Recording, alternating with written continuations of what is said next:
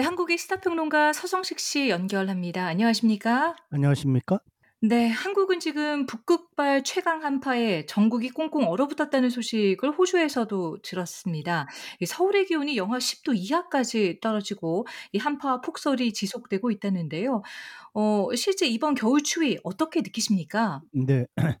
뭐 겨울이 이 정도 추울 수는 있는 거죠, 사실은. 음 그런데 지난 주간 동안에 워낙 날씨가 따뜻했어요. 거의 봄 날씨 음, 같았습니다. 음 그러다가 네. 갑자기 이게 그러니까 어 아침 최저 기온도 뭐 4 도, 5도 이렇다가 갑자기 막 10 영하 10몇도 이렇게 떨어지니까 더 인제 굉장히 춥게 느껴지는 거죠. 그러게요. 예. 네. 그러니까 사실은 어 오늘 같은 경우에 에 영하 12 도였습니다. 음 네. 아침 아, 최저 기온이. 지금 네. 현재는 한 영하 4도 정도 되는 걸로 나와 있습니다. 어 그런데 인제 우리가 한파 되게 굉장히 춥다고 느끼는 날씨가 대체로 겨울 날씨가 보면 어 낮 최고 기온이 영상으로 올라가지 않는 경우가 인제 아주 추운 날씨로 음, 느껴지는 거죠. 낮 최고가 네. 그래도 영상으로 올라가면 낮에는 좀 어 뭐 햇볕도 받고 이래서 어 그런 대로 어 뭐 '견딜 만하다.' 이런데 인제 낮 최고 기온이 영하로 예 영하에 머물면은 인제 그때는 정말 추운 거거든요.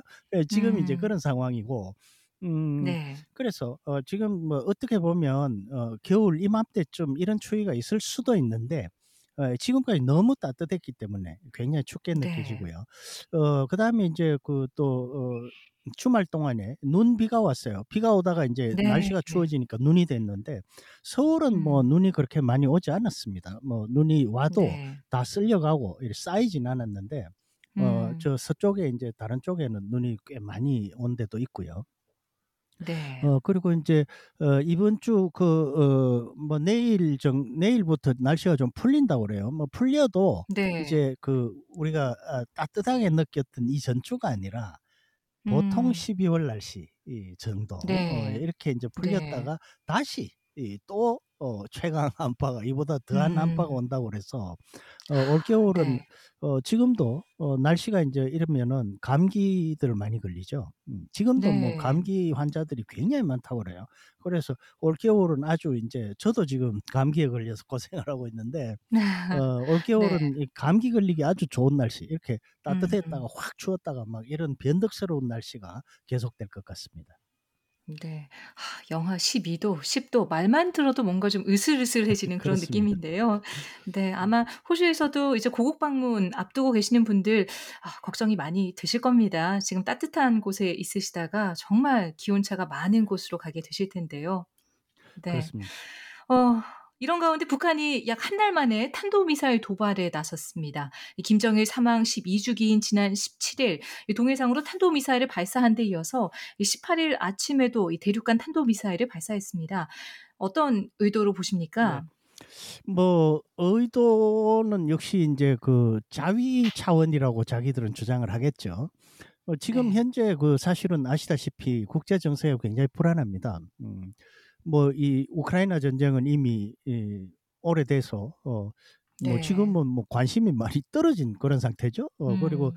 어 네. 이스라엘과 하마스가 인제 가자 지구에서 전투를 벌이고 있고 어 거기다가 아 예멘에 인제 후티 반군이 이제 홍해로 또 선박들 상선들에게 미사일을 쏴대고 음. 있고 어 이런 이제 참 어 민감한 그런 상태인데 이런 상황에서 참그 어떻게 표현해야 하면 될까요? 부한 외동이라는 표현이 맞는지 모르겠습니다만은 음. 이럴 때 인제 모험주의가 계속 어 막 너도 나도 인제 들고 일어나는 거죠.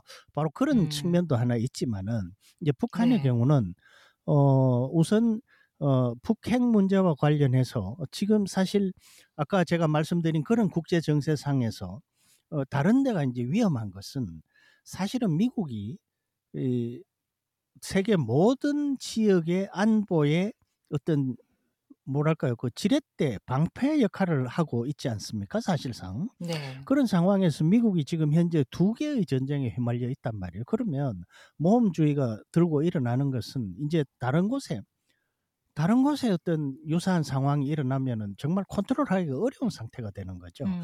자 바로 그런 차원에서 지금 북핵과 관련해서도 어 한미일 또 대만 문제와 관련해서도 어어뭐호어 호주나 미국 또 주 일본 뭐 영국 등등 해서 유럽 해서 대만 문제와 관련해서도 굉장히 신경을 곤두세우고 있고요. 그런 차원에서 인제 북한 핵 문제와 관련해서도 이 한미가 굉장히 지금 이 신경을 많이 곤두세우고 있고 되게 강경한 입장을 보이고 있습니다. 음 지금 예를 네. 들면은 뭐 부산에 어 이제 어 미국의 핵 추진 잠수함이 입항을 했고요. 어 음. 그다음에 예 한미 이 외교장관 회담 또 군사 당국 간에 예 이렇게 예 내년에 인제 한미 훈련을 하는데 거기에 "북핵과 관련한 훈련도 하겠다."라는 입장이 또 네. 나왔거든요. 어음 북핵과 네. 관련한 예어 훈련을 한다는 것은 자 지금 북핵 관련해서 대응하는 것은 이제 음 과거와는 좀 달라졌어요 지금. 음. 예를 들어서 북한이 핵미사일을 발사할 징후가 있으면은 선제 공격도 가능합니다.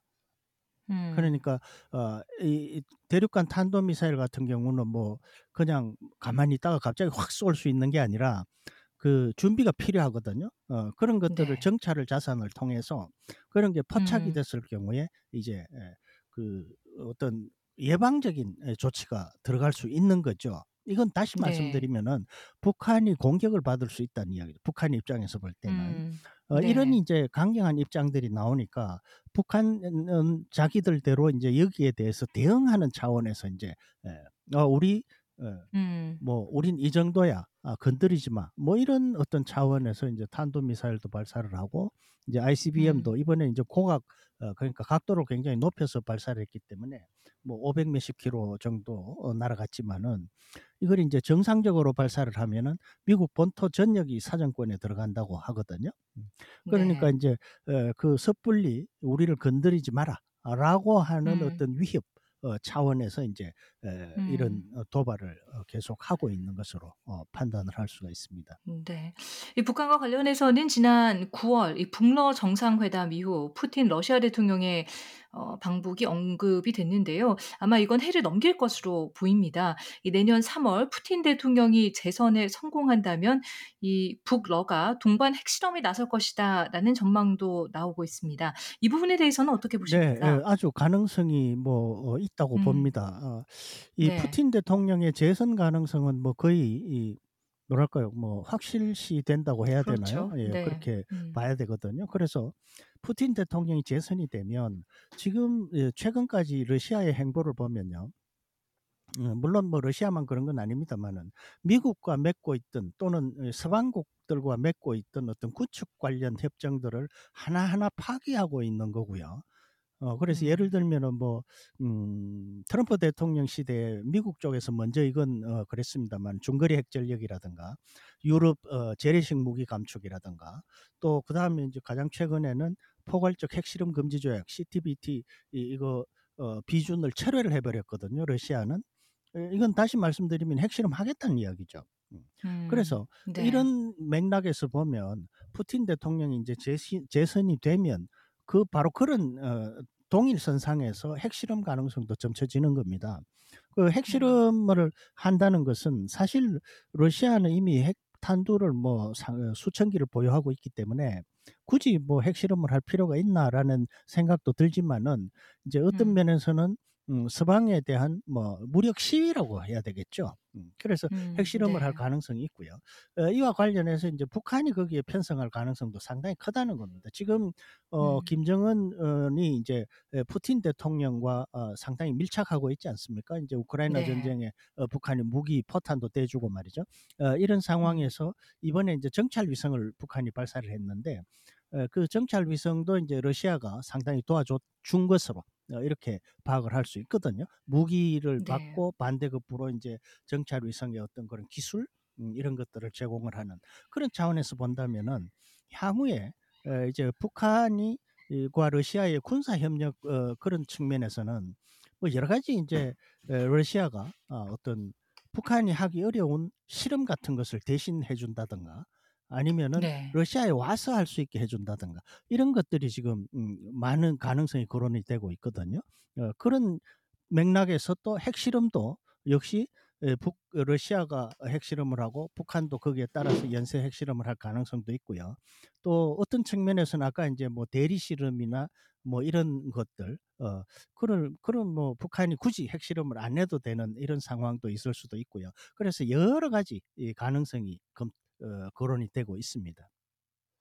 음네 알겠습니다. '내년 또 국제 정세가 크게 바뀌지 않을까.'라는 생각을 해 봅니다. 그렇습니다. 아 지금까지 한국의 시사평론가 서정식 씨 함께했습니다. 이 추운 날씨에 건강하시길 네 바라겠습니다. 고맙습니다. 고맙습니다.